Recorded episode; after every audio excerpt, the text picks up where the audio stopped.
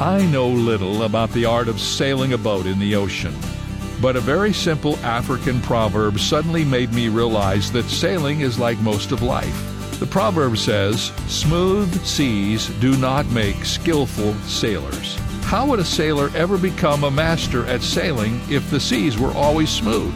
It's interesting that the prophet Ezekiel makes a reference to skillful sailors as wise men. Just so, we become wise in navigating through life by experiencing stormy circumstances. We only grow to maturity when we are challenged to overcome obstacles. That is the true meaning of biblical wisdom.